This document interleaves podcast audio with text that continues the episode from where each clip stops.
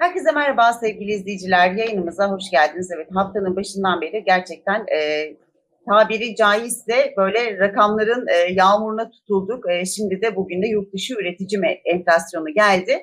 Yine rekor kırmışız. E, gerçekten e, %110.66'dan bahsediyoruz yıllıkta.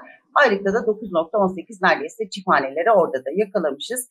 Dolarla, dolarla euro artmaya devam ediyor. İngiltere'de enflasyon rakamları açıklandı. Bunların hepsini değerlendireceğiz. E, Ekonomist Bayram Başaran da karşımızda. Merhaba Bayram Bey. Merhaba Hanım. Evet isterseniz yurt dışı üretici enflasyonuyla başlayalım. Rakamları söyledim. Durum ortada. Teşhis belli de yine tedavi yok galiba değil mi? Ee, teşhis belli, tedavi şekli de belli de tedavi uygulayacak ekip yok diyelim.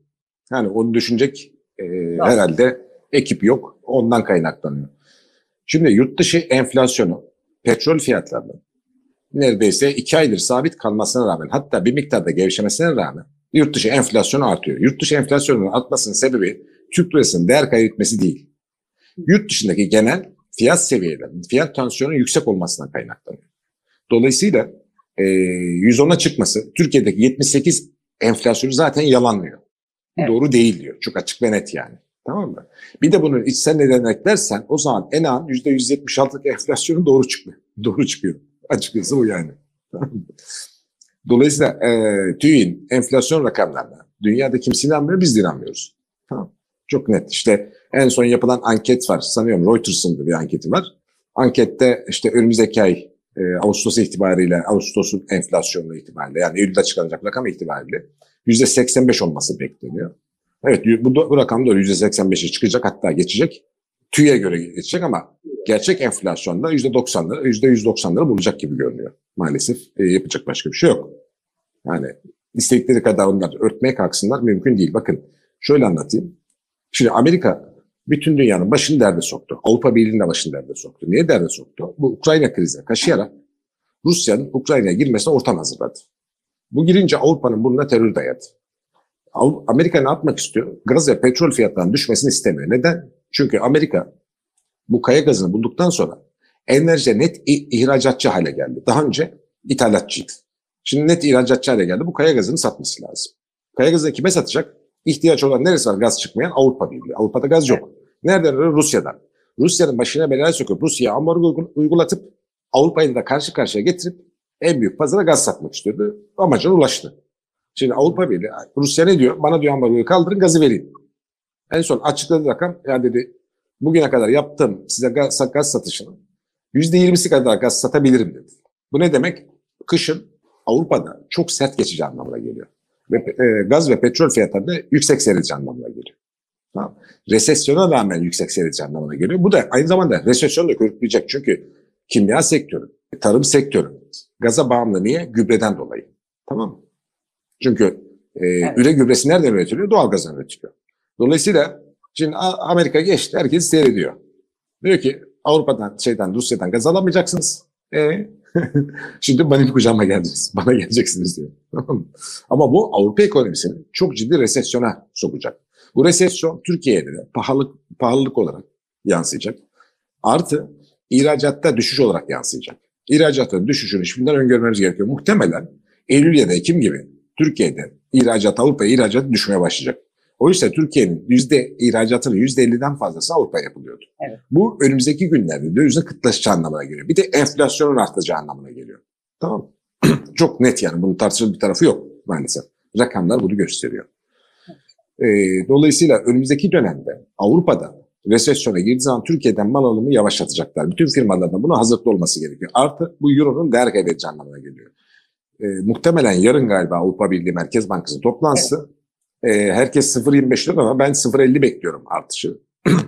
Evet Çünkü başka- öngörüsü 25 0 Ben 0 0.50 de bekliyorum. Çünkü 0.25 Avrupa'daki enflasyonun önünü kesemeyecek. Mümkün değil kesmesi. Avrupa, buna karşılık Amerika ne kadar faiz arttırdı?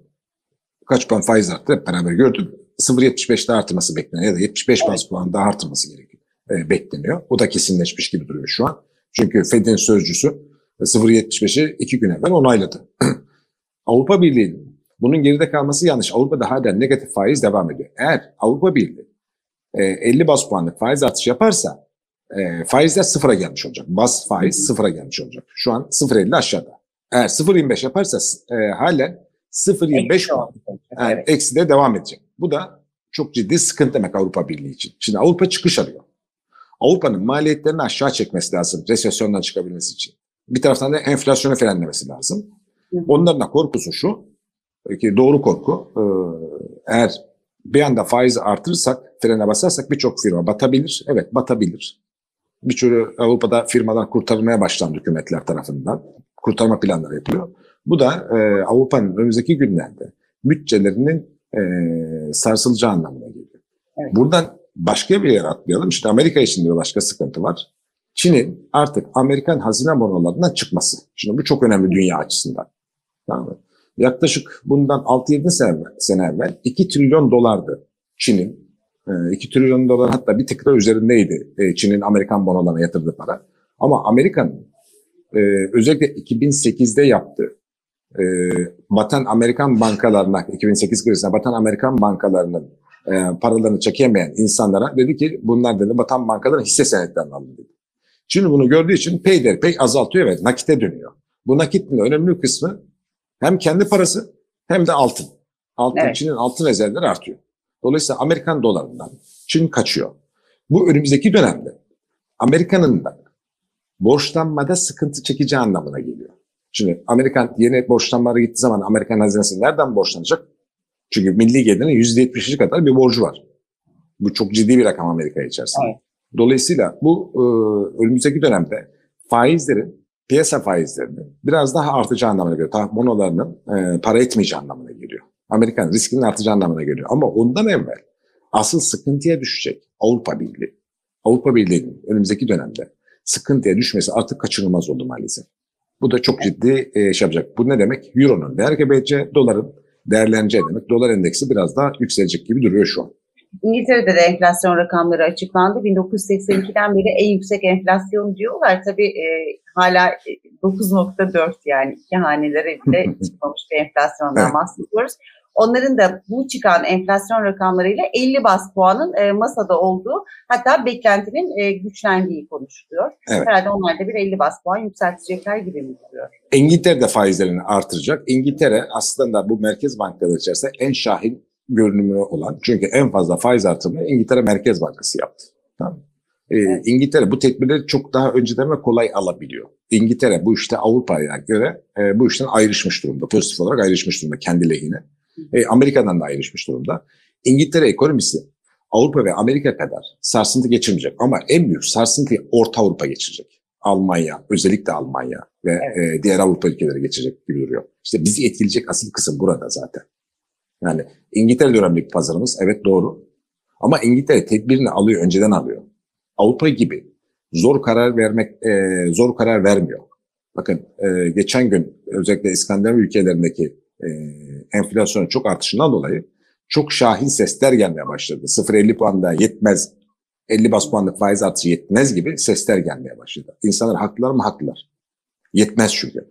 Ama bu Evet. kararları ne kadar geç alırsanız ekonomimiz o kadar az sarsıntı görülür. Eğer şu ana kadar Avrupa Birliği Merkez Bankası 0.25-0.25 3 kez faiz artışı yapmış olsaydı önemli bir frenleme yapmış olabilirdi. Şimdi bunu yapmadı. E, piyasadan para da çekmedin. O zaman sen sarsılırsın. Yapacak hiçbir şey yok. Hani Türkiye gibi bütün kararlar almakta gecikiyorlar. Türkiye çok çok gecikiyor. Yani Türkiye artık saymak istemiyorum. Ama benzer bir şekilde Türkiye'ye yakın politikaları izliyorlar. Ve bu ekonomilerini daha da sarsacak önümüzdeki dönemde. Ki paralarının rezerv para yani kullanılabilir para, dünya ticaretinde kullanılabilir bir para olmasına rağmen. Yani velhasıl topa, totaline geldiğimiz zaman önümüzdeki dönemde Avrupa Birliği'nin parası da, Euro'nun kullanımı da, doların kullanımı da azalacak dünya ticaretinde. Ve altının ayak sesleri şu andan gelmeye başladı. E, Siz bir süredir gerçekten hep altını işaret ediyorsunuz. Altın. Yani iki sene içerisinde altın yükselişe geçecek, para birimleri de altına bağlanacak. Şu anki gidişat bunu gösteriyor. Eğer çok mucize bir şey olmazsa. Yani Ankara'nın hala buna tedbir almıyor olması çok daha kötü. Bakın Türkiye'de enflasyon çok yükselecek. Avrupa'da da yükselecek. Bunu enflasyon derken şunu kastetmek istemiyorum. Mutfak enflasyonunu kastetmek istemiyorum. Toplumun genel enflasyonu. Yani bunun içine ot saman da var.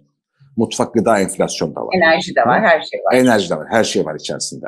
Ama mutfak enflasyonu tahminlerin çok daha ötesinde yüksek şu an. Yani düşünün piyasaya pazara çıktığınız zaman 20 liranın altında bir şey alamıyorsunuz. Çok enteresan. Yani patates fiyatlarının 15 liraya çıktı, 3-5 liradan 15 liraya çıktığı bir ortamdayız. Ve buna karşı Ankara hiçbir tedbir almıyor. Yani o kadar bir başı bozukluk var ki Maalesef. ne yaptıkları belli değil. Yani bu çok üzücü. Maalesef ülkemiz açısından çok üzücü. Elimizdeki çok iyi ortamlar olmasına rağmen bu ortamların hepsini kaçırdık ve kaçırmaya da devam ediyoruz. Ne edip Evet. Türkiye risk primini düşürüp uluslararası piyasalardan para bulmak zorunda. Aksi takdirde döviz krizine gireceğiz. Döviz krizi şu an itibariyle kaçınılmaz görünüyor. Dış borç krizi kaçınılmaz görünüyor. Ve buna hiçbir tedbir almıyorlar. Bu çok enteresan yani. Çok düşündürücü. Gerçekten çok düşündürücü. Yani şu an duvara doğru öyle bir hızla gidiyoruz ki neden bu tedbirleri almıyorlar hala anlamış değilim. Yani hiç kimse de anlamıyor. Anlayan birisi varsa çıkıp izah etsin. Sayın Bakan da çok biliyorsa çıksın izah etsin. Edemiyor. Çünkü kendisi de bilmiyor ne yaptıklarını. Evet. Bu çok ciddi sıkıntı yani.